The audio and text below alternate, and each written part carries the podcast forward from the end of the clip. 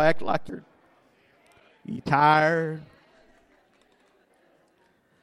Amen. So good to see you. And if you have to, run across the front and find somebody to speak to.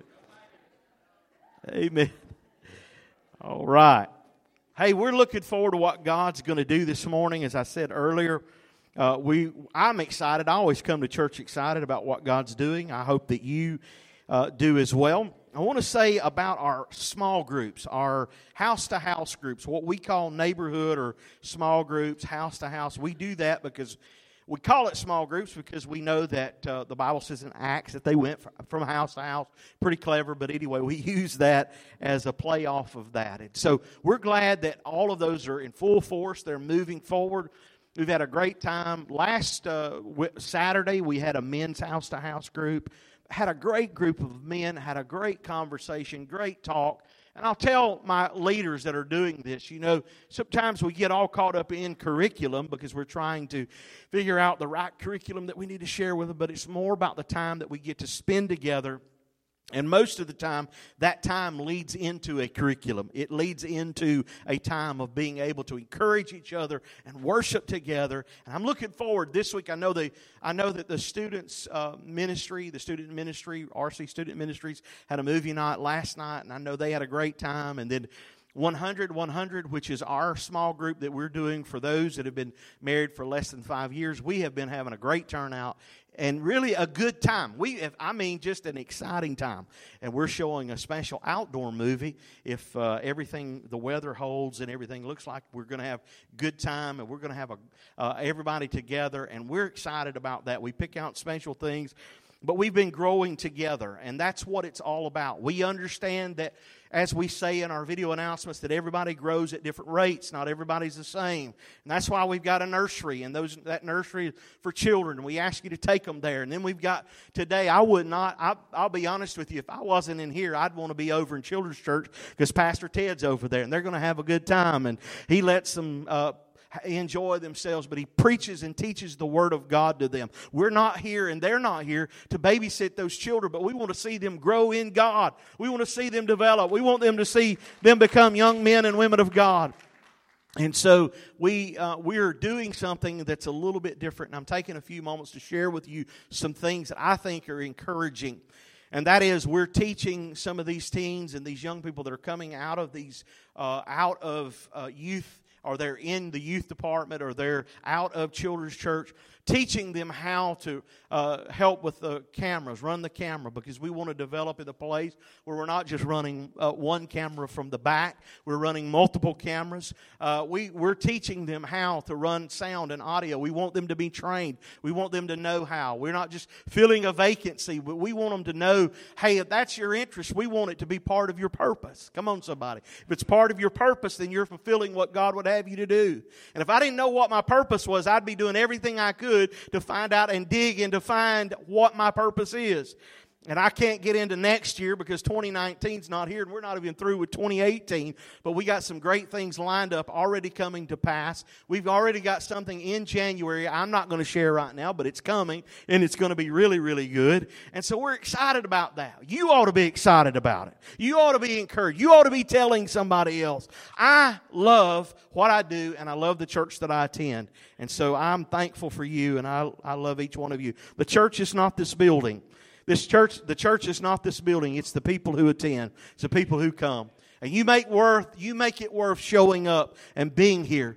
And I'm gonna serve Jesus regardless, but I, am gonna preach somewhere too. If it's in a if it's in a tent on the corner of a street somewhere, I'm gonna preach somewhere because that's what God's called me to do. That's part of my purpose. Amen. So when you find out what your purpose is, amen, be involved in that purpose. So let's go, and we're going to be going to um, this morning to 1 Samuel 16, and I'll just give you a little bit of a, I'll give you a, I'll give you a little bit of an insight here, a help.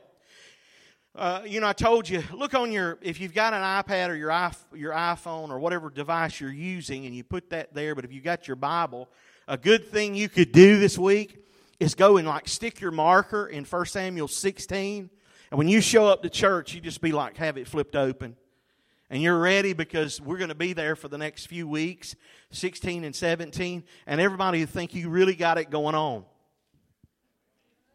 You're not looking, you know, uh, through those. I tried the little tabs one time, but they never worked for me. I always, it just confused me a little bit more. I end up ripping them out. We're glad you're here. The Word of God's important in your life. 1 Samuel 16. Last week, we started this series on slings and stones. We talked about a word, a one word called anointing. That one word, anointed or anointing, means that God has purposed me and He's marked me for something. God never intended your life just to show up at church, just to hang out in a chair, and just hope that everything turns out and you get to heaven. God's marked you, He's called you, and He's purposed you. Listen to me. If you've got a pulse in your life, you've got a purpose in your life. I watch people, we can see from cameras on the uh, inside the office, the people kind of strolling in on Sunday mornings and they're coming into the sanctuary. And, I, I, and in my mind, a lot of times I wonder, you know, and I'm not trying to uh, point at anybody, but just say, I wonder, Lord, do they really understand what their purpose is? Do they understand that their purpose is bigger than what they think? Their purpose is bigger than showing up five minutes before church and just enjoying what everybody else has done and what everybody else is doing. But you've got something bigger for them, and they don't even realize it yet. But God, if they have a pulse and they walk through that door, we believe they've got purpose in their life. And that purpose is not just that our hearts belong to Christ, but that we're willing to serve in that purpose. Amen. Amen. Now I want to share with you something, a one word today, and you can write this down. It's a word called gifted. The word gifted. When I met my wife over 30 years ago, and she was singing in the car we were riding in, I was like, hubba hubba. this girl can sing. And everybody knows in here that I keep my singing to the shower or to the radio in the car when I'm by myself. So that was no. But the Lord showed me that my wife was very gifted. She didn't just say she could sing, she could sing. And the thing was, even though I can't sing, I know when you can and you can't. Hmm. It's very obvious. My dad taught music for years and years, and I know flats and sharps. and I've heard people that were very flat, and some people that were very sharp, and some people that couldn't even find the flat or the sharp. They were just somewhere crazy in the middle. But God had not gifted me to sing, but He had gifted her. And so today, here's what I need you to understand God did not call you to be her, He didn't call you to be me, He called you to be you. But what I need you to get out of this message is that you are gifted. Your giftedness may be in administration. Your giftedness may be pounding nails into a piece of wood because you're a carpenter. It may be that you're a plumber. It may be, but God has gifted you. Amen. That's worth, amen, uh, shouting over right there. So 1 Samuel chapter 16, verse 13. Let me start there. Next week we'll get to Goliath, but this week we've got to start here. So David stood among his brothers. We touched a little bit on this last week. Samuel took the flask of oil he had brought, he anointed David with the oil. Basically, a flask of oil would have been something that was like a, maybe a horn from something that was closed up and had a cork on one end. It could have been a bottle, it could have been several things, but it had oil in it. The oil was significance of the anointing that was upon his life, or the marked part of his life. Let me, let me give this to you. I'm using Pastor Bethany as this. When she sings, she's, there is a mark upon her life that she's gifted for that area. It, it, it's obvious. It's just obvious. We didn't pour oil over her, but there is an anointing also. Because hear this, you can be you can have a gift to sing or to do a lot of other things and still not really be anointed because the anointing really signifies that God has set you apart and marked you for a specific purpose. So the Bible says this. Let's look again, again. After the oil was poured on him, the Spirit of the Lord came upon him powerfully from that day on. And then Samuel returned to Ramah. Now the Spirit of the Lord left Saul. Saul was the current uh, king at the time. And the Lord sent a tormenting spirit and filled him uh, filled him with depression and fear. Now, most scholars believe that where that says the Lord sent a tormenting spirit, it basically means that he turned him over and allowed the spirit to torment him. Did you know that the Lord builds a hedge around his people? I said the Lord builds a hedge around his people. I'm thankful that God can keep us from a lot of tormenting things that the enemy would try to bring at us. But I believe that in this, the enemy was allowed to uh, torment him and to deal with him. Look at, look at what it says. So some of Saul's servants said to him, A tormenting spirit from, from the Lord is troubling you. Let us find a good musician to play the harp when the tormenting spirit troubles you. It will play, uh, play soothing music, and you will soon be well again. All, all, uh, um, all right, Saul said, Find me someone, look at this, who plays well. Notice the first thing he said was, Let us find somebody who can uh, the people said, Let us find somebody that plays good. Saul said, Let me find somebody that plays well, and then bring him to me. One of the servants said to Saul, Hey, we've been on it, we're on a job hunt. We're on a job hunt. One of Jesse's sons from Bethlehem is a talented harp player. Not only that, look at this, he's a brave warrior. So they're giving his resume. Hey, this dude can jam down on a harp. I, have seen him play air harp, you know, while we were riding along, and this dude is good. I talked to someone, and my youngest son, who, uh, of course, is not here and on staff uh, at a church, and, and gives himself and has gave, gave himself volunteering for many, many years just to be a part of something that was bigger than him. He would give hours and hours of that time, but he, could, he was a very good guitarist, and he still is a good guitarist and he would play he could play the guitar and i would sit and watch him and i would think my goodness you know if i'd have just if i'd have just tried a little bit harder if i would have worked on that talent a little bit more what i could have been. But he so far surpassed me in that talent because he he's a good he's a good guitarist. He worked on it. He would stay in his room and he would work on that ability. He would work on that giftedness that god had given him. And so look at what it says says not only is this guy a good harpist, but he's also a brave warrior, a man of war, and he has good judgment. He also is a fine looking young man. He, he's a good harpist, he's a warrior, and he looks good. He's got some stuff going on with him. Are you with me? So Saul sent messages to Jesse to say, Send me your son David, uh, the shepherd. Jesse responded by sending David to Saul with a young goat and a donkey loaded with bread and full of wines, wineskins full of wine. Um, Saul, so David went to Saul at the begin and began to serve him. Somebody say, serve him. He's serving him. So Saul, uh, Saul loved David very much. Wow. Saul loved David very much, and David became his armor bearer.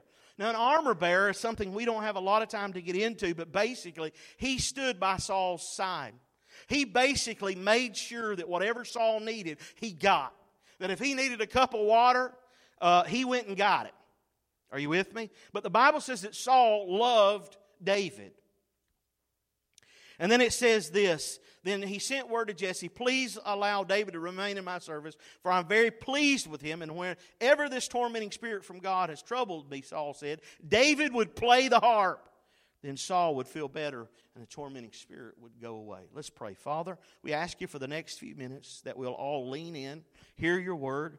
God, that we will receive this, uh, Lord, this word that we that you've given to us, and we pray that Father we'll leave different today. We ask it in Jesus' name, and everybody said, Amen. The Bible teaches us, just to give you a little bit of background here, that the Spirit of the Lord has dis- has departed Saul. The Spirit of the Lord is gone. Now, how do you know that the Spirit of the Lord is gone from Saul? The Bible tells us. Reading it, we know that this Spirit, the Spirit of the Lord, is gone. A tormented spirit, an evil spirit, has come from God. And again, most scholars agree that basically he was given over to this Spirit. Saul was already given himself over. How does it happen? To disobedience.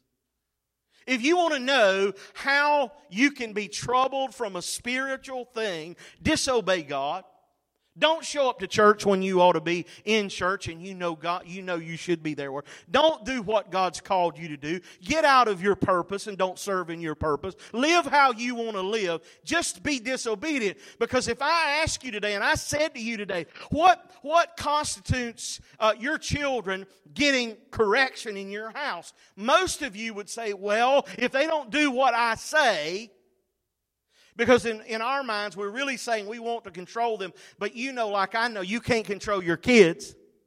Half the time you can't control yourself, but the truth of it is God allows you to control yourself, but you can't control somebody else. So how do we know to correct our kids? When they're disobedient, we correct them, right? God says, when you disobey me and you do it intentionally, then I'm going to have to deal with you. I don't want to. It's not what I want to. It's not what I want to do. So Saul had done it so much that finally, look at this, God says, hey, look, I'm just going to turn him over. And turning him over simply meant this that he could have asked forgiveness, he could have offered the sacrifice, he could have been forgiven many, many times over. But Saul chose to disobey God. Look at this so many times that God quit dealing with him.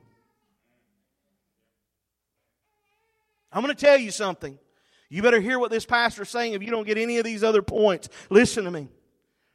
When God's dealing with your heart and you just keep turning a deaf ear and you choose to turn around and say, God, I don't really need to hear what you've got to say. I know what I'm supposed to be doing, but I don't want to do it because I need to spend my time here. I need to spend my time there. And God's saying to you, son, daughter, I'm telling you, this is what you should be doing. This is your purpose. Is it about your life or is it about the life I've given you? Is it about your purpose or is it about the purpose of God that I've given into you that I have for you to do? Because if you're not yourself and you don't move in your purpose, then somebody's not getting what God really wanted them to give. And finally, God says, okay, you want to have it your way? You want to do it your way? Then I'll allow you to do it your way, but you're going to be miserable. It's going to get miserable in your home. It's going to get miserable in your your life. It's going to get miserable around your friends. It's going to be miserable around me. Now I'm giving you a space of grace. I want you to correct yourself. I want you to walk in the way of the Lord, but you do what you feel like is necessary. And we keep turning and we keep turning away from God and we keep saying, God, I just really don't want to. Listen, there will come a point because God is only required, God has only said that He would deal with us one time. And anything after that is grace. And so Saul kept ignoring God and kept ignoring God's Spirit. You know what people do when they get in trouble? They either run to God or from God. And it's sad. It's sad as a pastor that I can watch people and I can see them and I can see the trek they're on. And I'll say, you know what? I don't know what's going on, but they're getting distant. Bethany and I'll talk about it. So they'll get, they're getting distant. And usually when they get distant from the pastor, they're trying to get distant from God. Not because I am God, thank God, but because they recognize there's a spiritual anointing and a word that's down inside of them. And what they feel like is, as long as I'm around them, I'll feel that conviction. I'll feel like I'm not living where I need to be. I'll feel like I'm not doing what I need to be doing. So I'll push myself away. I'll keep pushing myself away. I'll keep bringing distant. Listen to me. I'm going to tell you, God will deal with your heart. He will deal with your spirit. You don't need to be close to this pastor, but you need to be close to God. When you draw near to God, He'll draw near to you. But you keep pushing God away, and God will let you do your own thing. I got a lot to preach and a little time to get it, but I'm going to do my best. David became the greatest king of all of Israel because now the Bible says Saul has been rejected the Bible says that he is known as a national hero. When we get to chapter 17, we're going to find him defeating the Goliath, which is where we're going next week. But before we can do that, we've got to look at David's backstory. And most of us see David in all of his glory, but we really don't know his full story. Isn't it something they will, people will watch and they'll see somebody. Uh, uh, let, we could use a lot of examples. This, you know, you watch somebody on TV, you watch somebody up here that you've seen, and you'll say, man, that's so great. And, and I wonder how they have that kind of glory, how they have that kind of anointing. Can I tell you, usually behind a great glory upon somebody's life, there is a great, big, huge story. Something happened in their life where God spun them around and looked them eye to eye and gave them a second chance and said, I won't let you go to hell. I'm going to pull you out, but you got to be willing to step up and step out. Come on, somebody. I'm going to preach whether you help me or not. Amen.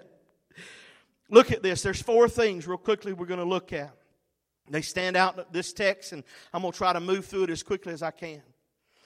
Before David could ever do what we know about him. When I say the story of David, what do you think the biggest story most of the time comes to people's minds? David and Goliath. We remember that from Sunday school. We remember him having sling, or the sling, whatever he had. We remember all of that.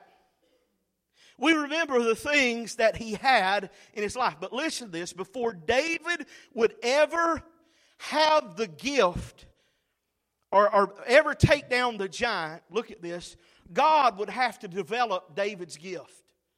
David would be developed while he was in the court with Saul. You know, it's easy to get overwhelmed by someone's gift. People say, I'll have people say to me, Pastor, how in the world can you preach three times a week, four times? I've done a lot of things. Revivals straight for two weeks. I've done a lot of different things. How can you do that? Well, when God's gifted you, sometimes you see the gifting on that person and you think there's no story behind that giftedness, but the truth of it is there's usually a big story. I said that a minute ago, but I need you to get it again. Because I've had people say, well, I wish I could do this like you or do this like that person. There is a cost usually to the story. You, you don't know what I've been through to get where I am. You don't know what I walked through to get where I am. You don't know the hell that I had to deal with just to get where I am. You, you don't know. You don't, you didn't know the times when I was holding a baby on one hip and Bethany trying to lead singing and kids tucked up under the chairs and just being the nursery and cutting the grass and, and elbows deep in dishwaters during homecoming. You don't know those stories. You may not know all of that. So before you look and say, I want his glory, know the story. And the ne- next thing is you can't have it. You got to get your own. You got to move in your own. You got to say, God, I'm willing for you to move in me. I- I'm willing for you to do the work in me, God. Amen. And God can. He will. But before David would ever kill Goliath, there's a gift that's being developed in him. We remember the story of David and Goliath. And what it will do is that gift was so strategic or, or, or, what God was doing, the developing of that gift, look at this, would move David from out herding sheep into the king's palace, learning all the king's protocols. God has anointed you. God has marked you to accomplish an assignment. But listen, before that can happen, it has to be developed. The gift has to be developed in you in order to turn around the world that you're living in. So, the first thing I need you to get from this is that diligence, right? If you're writing down, this would be a good one. Diligence will develop what God's gifted in your life. Diligence will develop what God's gifted in your life. Diligence. Somebody say diligence. Somebody say you can't get it if you don't show up. A lot of people want to bypass the process. And there's a process to any uh, any type of gifting in your life. Just because you think you're halfway good at something doesn't mean that you have fully reached your potential in that. God usually takes that stuff and develops it in your life. Are you with me? So, how long did David, we, we already determined he was a good harpist. Y'all know that, right? We talked about it. He's a good harpist. Now, when I think of a harp, I don't think I don't think of this tiny little uh, thing you set on a table and you strum it. They call that an auto harp. You've seen that in bluegrass and some southern gospel. And. When I think of a harp,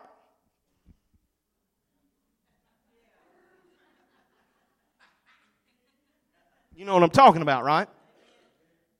David has to practice. Now, how many remember what David was before he ever went to the king's palace?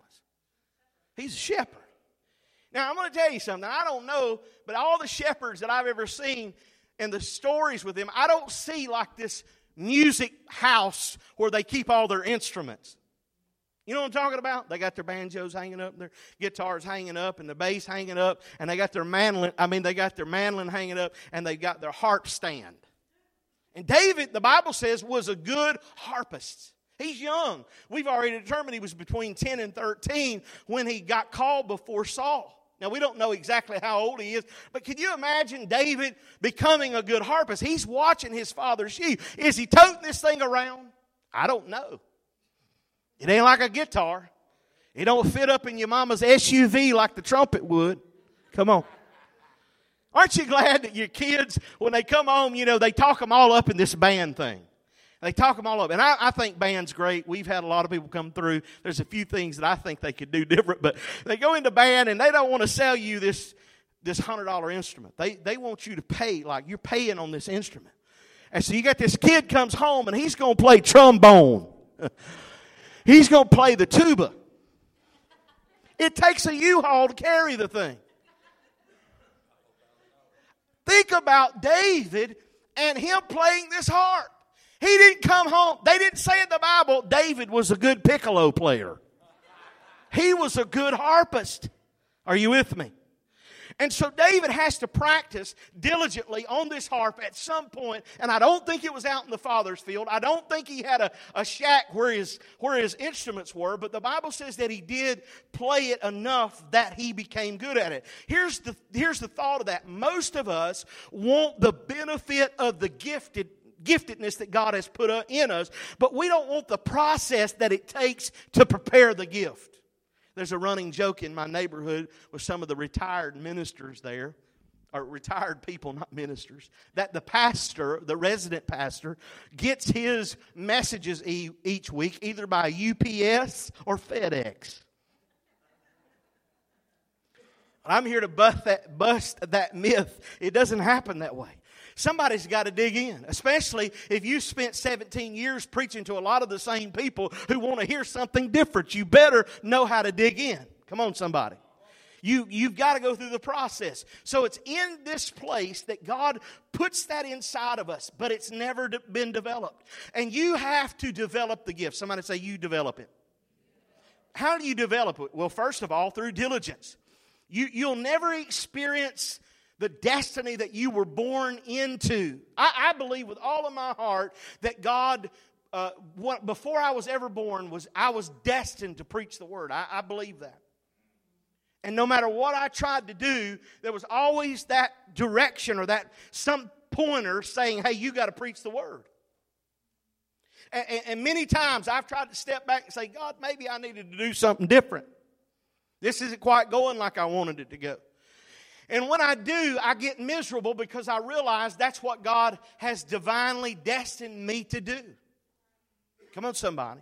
You'll realize that in your life. But here's the thing you got to be careful that it doesn't happen overnight. Just because somebody says you can preach or you can sing doesn't mean that the first thing you need to do is get up in front of 500 to 1,000 people. You need to develop that gift, and it takes time to develop it. I'm going somewhere with that. God gifted, God calls, but He also wants you to prepare yourself. Somebody say, You got to dig it out. Amen. Be careful when you envy somebody else's gift. My son, my youngest son, I preach about him a little bit because he's the one sometimes that I, he, he can take this he takes this really good. When I got the motorcycle that I have now, or one of them, but I know the one that I have now, he said, Dad, I'd like to have a motorcycle like that. I said, Son, you can. But there's a payment book that goes along with it.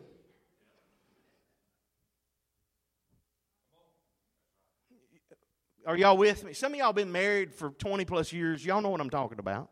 Some of y'all been married less than that, you do understand it. If you've only been married for six months to a year, you don't quite understand this yet, but you will. Because when you get older, not only are you paying for your stuff, but you're paying for the kids' stuff. And I want to be honest with you, the kids' stuff just gets bigger. The toys just get more expensive. And, and, and they get to the point where they think, and they'll say, Well, Dad, I'm just going to use this for example. You're driving a BMW. Why can't I? Because you don't have a JOB yet. And you don't know that when me and mama got married, we wasn't riding in no BMW. Are you with me? We didn't start out that way. Well, I want a house like this. You can. but there is a payment. And we didn't start out here in this. We were in a 400 square foot blocked up house that we ran into each other that you could literally eat off the kitchen, the, the living room couch on the dining room table. And when you, when I got in bed, it was like this. Y'all, anybody with me? Here's the thing God's gifted you, but you're going to have to dig that gift out in your life, and there is a cost. There's a payment. If you want to pray like Cindy does, then you need to get in there and begin to pray. You need to get around somebody that knows how to pray. There is a, there is a cost for that.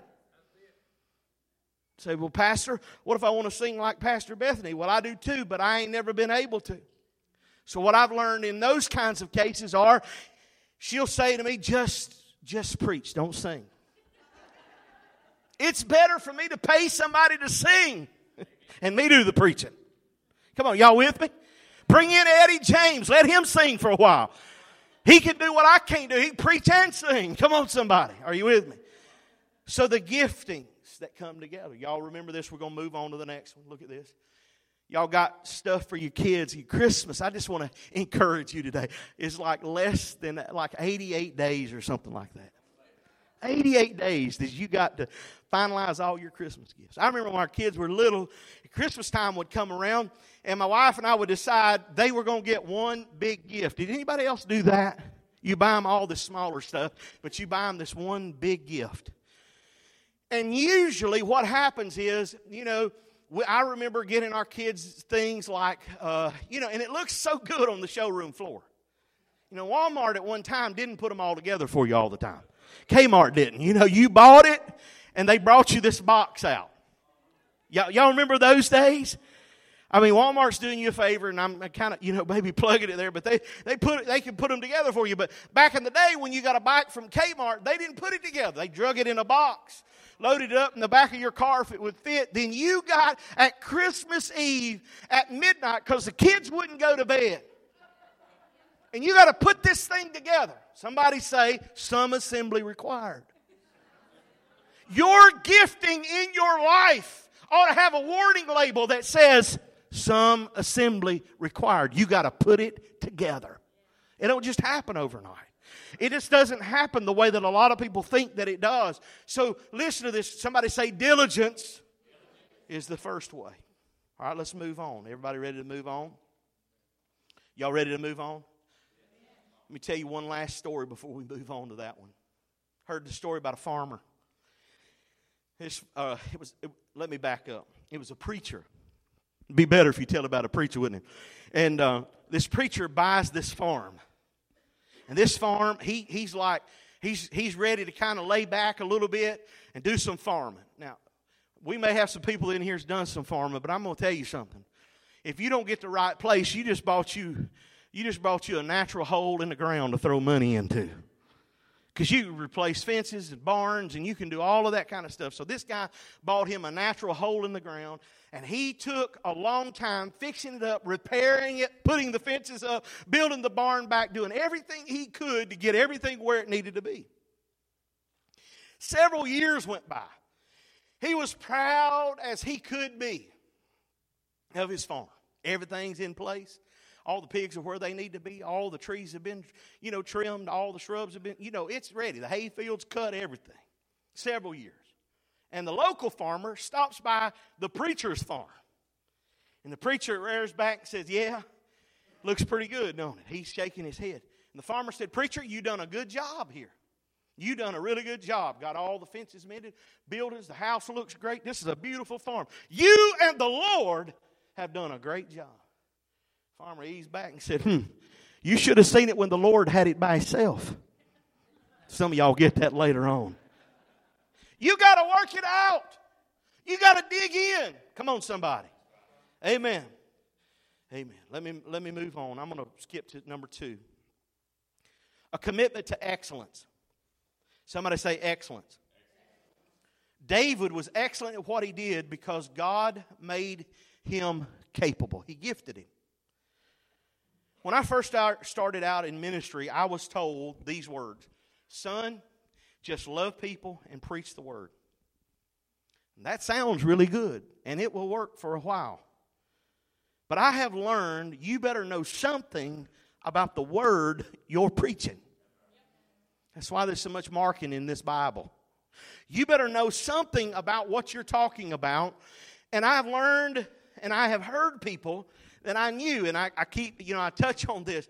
Uh, you know, they are doing things, and I've thought to myself, you know what? They they might would do better teaching. They might would do better singing, whatever way that it is. But you learn and you figure out that we have a lot of Christians that want to separate spirituality from skill. Somebody say excellence.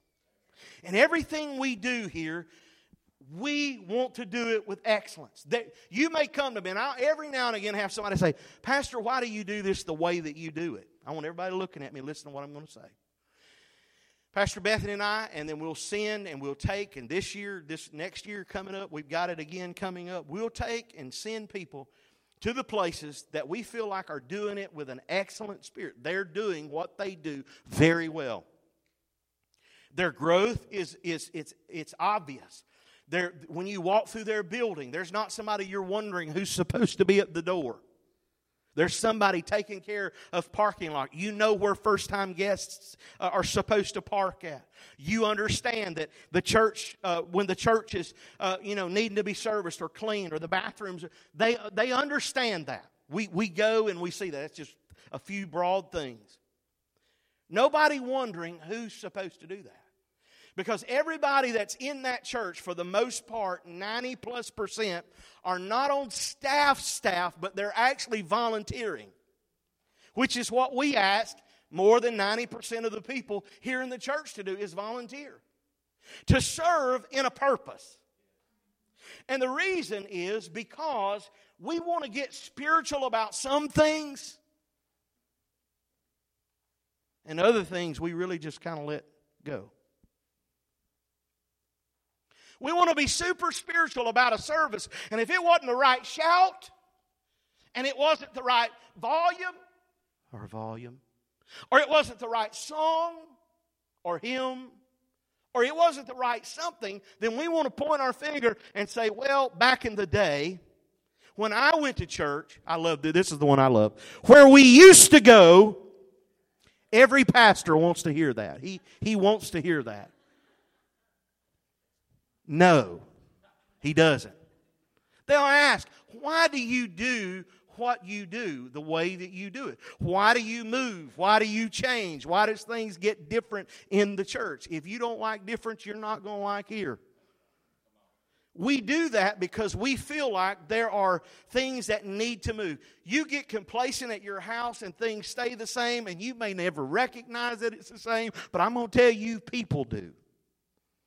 People that show up and they've been to your house 10 years ago and they go, they have the same stuff. It ain't, you know, they never painted, they never did anything here. You may not recognize it, but other people do recognize it. So here's the thing we go find the most excellent practices we can in other places and bring one or two things back and we say here this is what this would be a good practice for us this would help us grow the church this would help us to serve in excellence why because nobody wants to go to a bank that don't know where their money is. Nobody wants to go to, to a store and buy something that people don't care that they're there. That's why greeters are important at the door. I'm going to preach this till I die. They, they, they don't want to go to a place. You know what I had somebody tell me years ago? We, we just home folk. Do you know what they just said? They said, We don't care whether we ever grow or not. We just want to be a few handful of people in a community. We just want to be us. You know what they just said? I'm going to break it down. Are y'all ready? Because I'm just plain spoken. Remember? John Wayne. They just said we want our four to go to heaven and the rest of them go, can go to hell in a handbasket.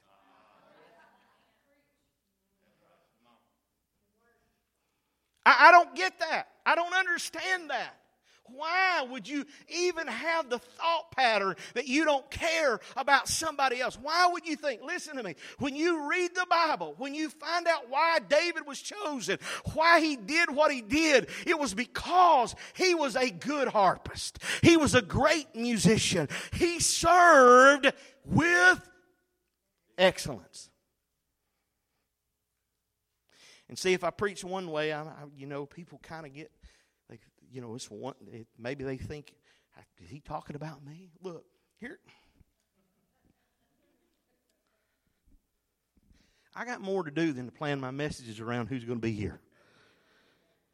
I'm just sharing with you where we are.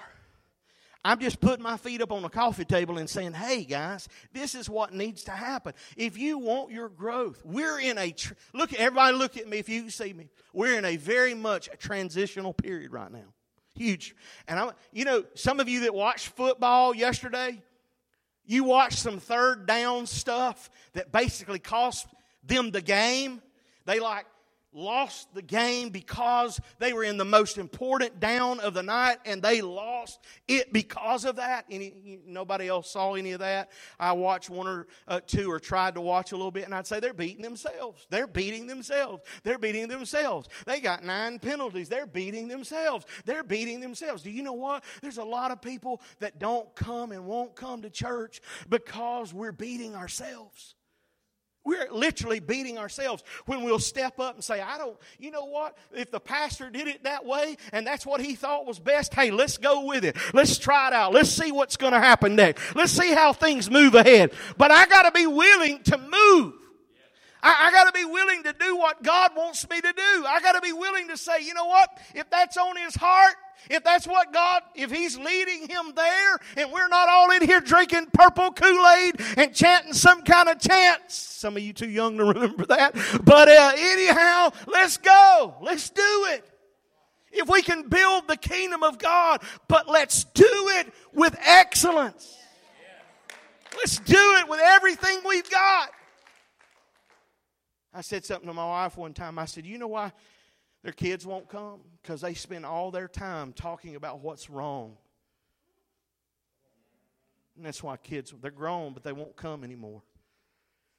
Sometimes it ain't just younger ones. We've been doing a study in here on John, uh, it's a John Bevere study, and they get into talking about disrespect and not just respecting the pastor, respecting civil leaders, respecting adults, respect, respecting people that are in the church. And I said, I told them one week, I'm, I'm just listening. Pastor Ted's been leading the class. I said, the reason that sometimes that happens is because they talk about those people beforehand. Bethany said it wasn't a young child. I don't know whether it was or not she said it was not, and so I'm going to go with that. But the first thing I saw, I saw on one of the games was everybody knows that Dan Mullins has moved to Florida, and if you didn't know that, well, you know, we're breaking the news to you. I'm sorry, but anyway, he's down there, and you know the Gators are chomp, chomp, chomp, and everybody up Mississippi State's like, "You left us, you sorry dog, you you would never dog, you would never no good, blah blah blah," and all of that. And so they pan the camera, and everybody's got these shirts on, got these big signs up about no Dan and all this stuff and all the, you know, how bad this Mullen, all that kind of, and it was a kid, and it, I thought it was a kid. She said it wasn't a kid, went,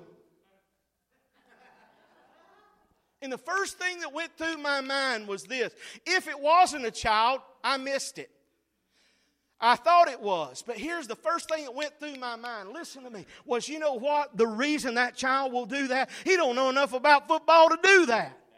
He don't know enough about Dan Mullins and what he's making and what he needed to do to do that. He's doing that because he learned it from his parents. Now, again, I said that to make a point.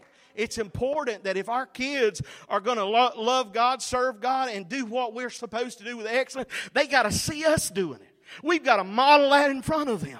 Come on, somebody, we got to model that in front of them. We, what happened to us? Jesus said, You've lost your first love. You think you're still in love with me, but you're not because you don't keep my commandments. You don't even do what I ask you to do. You're doing your own thing and living your own way. I've asked you to live and serve in excellence. All I want you to do is to try to get to heaven. I want you to be there and take as many people as you can. So, it doesn't matter because we say this. It doesn't matter as long as my heart's in the right place. No, God expects a heart to be pure, to use the skill or the giftedness that He's given you, and the excellence and all of it to be done for the right reason. Here's a business plan. This gets you to understand why a little bit of why we do what we do here. Do what you do and do it well. Operate in such, with such integrity that nobody has to wonder whether you're telling a lie or the truth. Because I'm going to tell you something. It don't take but one lie to ruin you. It don't take but one deceptiveness. Just being open and honest with people. I think Cindy said it one time. Pastor, one of the things I love about you, just you just honest. I said, well, I can't be any other way. My dad taught me not to be dishonest, and I'll just be open with you. I'll tell you. But look at this. Here's a business plan. Do what you do, do it well, operate with such integrity, such integrity that people know that you are so above board. Look at this. Listen, everybody hear this. That you don't need a Jesus fish logo on the back of your car to convince them that you are okay.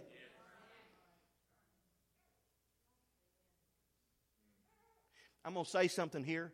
Please do not misunderstand me. We're videoing it. We can go back and watch it. My heart is pure, my intentions are pure. Pastor, one, this ain't that church. This is another church. When we operate, we operate with an excellence. I've heard people say, there ain't no crosses. How come there ain't no crosses? I love crosses. Jesus died on a cross. But I want to be honest with you, the cross represents to me suffering and pain and shame. It represents all that Jesus did for me. But I'm going to tell you, before, look at this, there's a lot of people who wear, and if you've got one on, I'm not looking at you, I got my eyes closed. It wear a cross on their neck that's so far from Jesus all the time. Listen to this real quick. I want us to operate in such a way in this church that people know that we are about Jesus without me having to have a cross at the front door or behind. And there's nothing wrong with that. Please don't misunderstand me. Don't misunderstand. We're going to preach about the cross. We've done that many times. We'll bring them in here. It's important that we do that. My point is simply this we need to be able to operate as what God has called us to with a spirit of excellence, that we don't have to convince people that we're Christian. We don't have to, we don't have to convince. They're going to know. Your kids know that you love them without you telling them that you love them. You're going to. You're going to say, I love you, but don't you believe that if you don't tell your kids one day, hey, I love you, I mean, you missed that somehow. You, they got up in a hurry. They left in a hurry. They came home in a hurry. You know, all of the things. And you didn't say to them you love them, and they went to bed and went, they don't love me.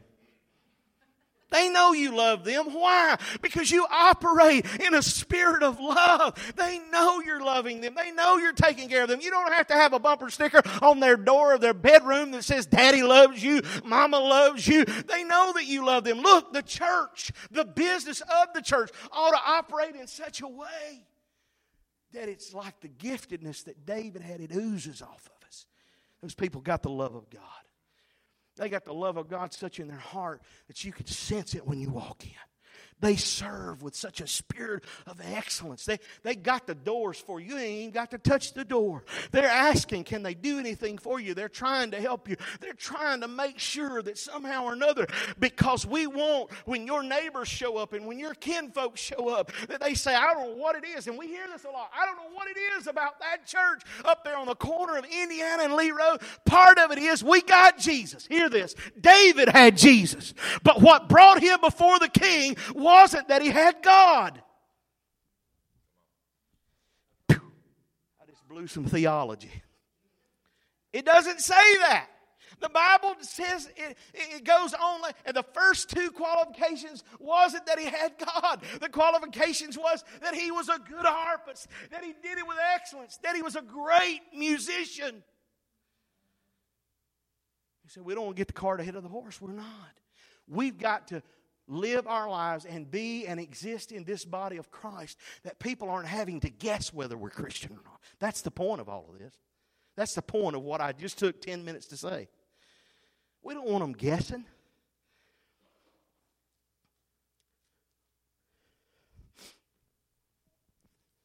All right. Let the emails come, the phone calls. Look at this. I know a lot of Christians that know all the right words to say, but their actions say otherwise. Let me give it to you real simple. Here's how you, without saying it, without having to say it, Here it is. If you're a mechanic, be a good mechanic. Be a mechanic that fixes the cars as much on time as you possibly can at a fair rate. And you know what? Nobody can argue with that. If you're an accountant, then you ought to do your job with accuracy. You ought to do it to the best of your ability. You ought to give everything you can in what God's called you to do. If it's done for God, then it ought to be done in excellence. You say, well, Pastor, I thought that was perfectionism. No. Perfectionism is rooted in a competitive spirit that says, I got to be best. And that's not what we're saying. That's not God's spirit at all. We're saying that an excellent spirit says, I want to bring my best to God. Did you get it? Psalms 90 and 17 says, And may the Lord our God show us his approval and make our efforts successful. Yes, make our efforts successful. We, we about done here, getting close. Y'all get ready to help me here in just a moment with some music, kind of low, please. The sun, when I go out on my patio, I'm up most most mornings before sun comes up. It, it's not something that I choose. It's the way my body is wired. I, I don't make 10, 30, and 11 o'clock sleep ins. I just I can't do it. I can't even get nine. I have prayed, Lord, just let me sleep. I don't. And it's just me. It's just me. and so, my patio on the back of the house, just a little small spot there. In the mornings, I have a routine like you do.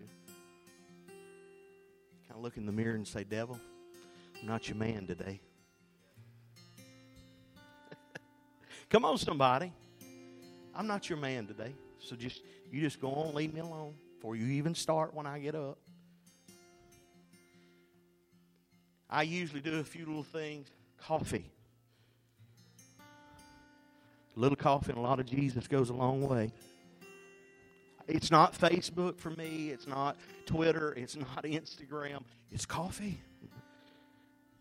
I mean, I cannot be grumpy without Instagram, but without coffee. Anyway. I had a doctor one time said he was listening to his intern. He said, uh, "Can I ask you, Mr. Winker, have you had some coffee today?" This is truth. He was in Dr. Ford's office. Dr. Masterson was out that day. He said, "Have you had some coffee today?" He was an intern. I said, "I hadn't punched you square in the nose yet." He looked back at me and he laughed and he said, "Well, I, I just noticed your heart rate was up a little bit. So get the coffee. You get the coffee going, right? Step out on the patio because I got this little alarm clock that follows me.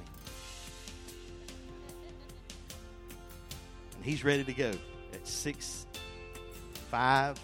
He's ready to go. He wakes up going, What are we doing today?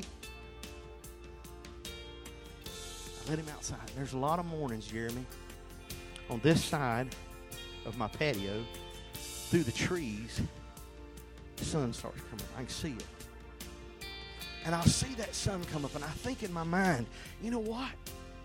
Who told that sun to come up this morning? He did. And there's a lot of times that I'll see that sun come up, and I'll look at it, and I'll say, Good morning, Lord. Because to me, that's God's way of kissing me and saying, Hey, buddy, good morning. You wouldn't have had that beautiful scenery if I hadn't have done that. But there's another practice that I have gotten into. Y'all ready for this one? It's okay, I'm, I'm closing.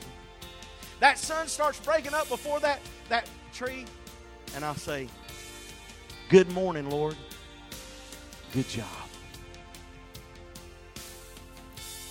Did God need that from you? Nah. Is it all right if I said it? Absolutely. I say, Good job. Why? Because when you do something good, don't you like to hear, hey, you did a good job?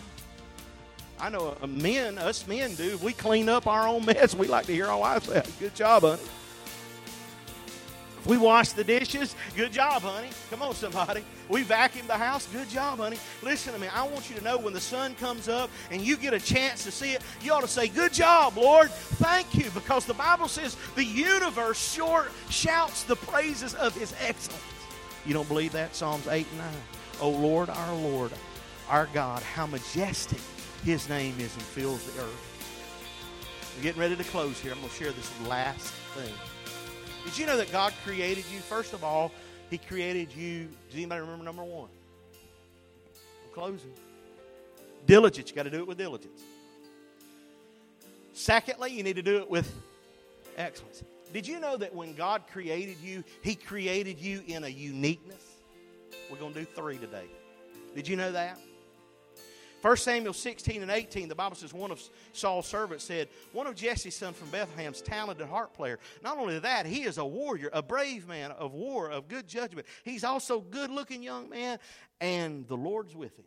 That's the last thing. Look at this. Remember what I said? He gives his whole resume, but the last thing they tell is what? The Lord's with him. We're not going to. Yeah, we are. Kelly, can y'all pause the other and play this? I, yeah, we're going to close, I promise. This will help you. Turn it up so they can hear it. God called you in His excellence. One of these things is not like the others. One of these things doesn't belong. Can you tell which thing is not like the other by the time I think? How many remember that? You know what? Listen to me. Look, everybody, look at me. You're that one thing that does not look like the other. God did not call you to be like me, and He didn't call me to be like you. He called us uniquely. Somebody would say, You're a little bit weird. That's okay. God's into weirdness. He picked me, He picked you. You know what? It's okay. I want you to know that David was unique because he was not just a good musician. He was not just a good harp player. He was all of those things. But in his job, look at this. He's a harp player. He's a musician. Look at what it says. And he's a warrior. Now think about it, guys. When you think about a harp player, do you think about a warrior? Would he have ever gotten in front of Saul if all his resume said was he was a good warrior and he's like 13? No. But look at this. He got in front of Saul because he's singing him to sleep. He's singing him to sleep. But listen to this God use your, uses your uniqueness, your talents, your abilities, your giftedness. Look at this. He can't sing Goliath to sleep. He's got to have a sling. So not only is he a good harp player, that gets him into the door. That, that was something, you know, the piccolo playing got him there but he knows something about a warrior's heart.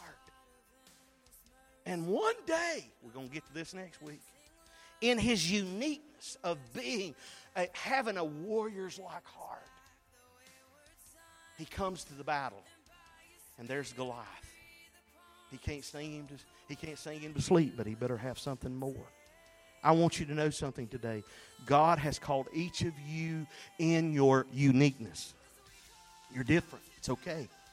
It's all right. We don't all look like each other. That's all right. It's okay that it's that way. God will choose you sometimes. I want everybody to stand if you will this morning. Sometimes God chooses you at the intersection of things that doesn't make sense.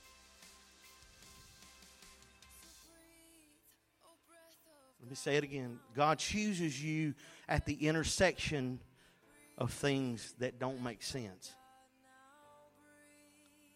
I went to Bible college for media. I didn't go to preach. Met a girl from Pascagoula. Couldn't sing, but she could sing. Spent several years there working, working and serving voluntarily in churches. Even the last church that I pastored for six years before I moved here for God to bring me into a circle, to bring me to a city called Vicksburg so that your life could be touched in a different way. And I'm sure there are people that walk through the doors and said, That preacher is crazy. He is crazy. No, I'm unique. That preacher is stubborn. No, he's diligent. Come on, somebody. That preacher is all the time moving and changing stuff. No, he's serving in excellence and sees that. Listen to me. Nothing is wasted in God's economy, not even you. Father, I ask you now in the name of Jesus and touch every heart, every life of every person. Father, I ask you today if there's one person today here that their heart has been ministered to in this service, and Father, they are dealing with, maybe struggling with, maybe, uh, Lord, needing to know whether you, God, really care about them.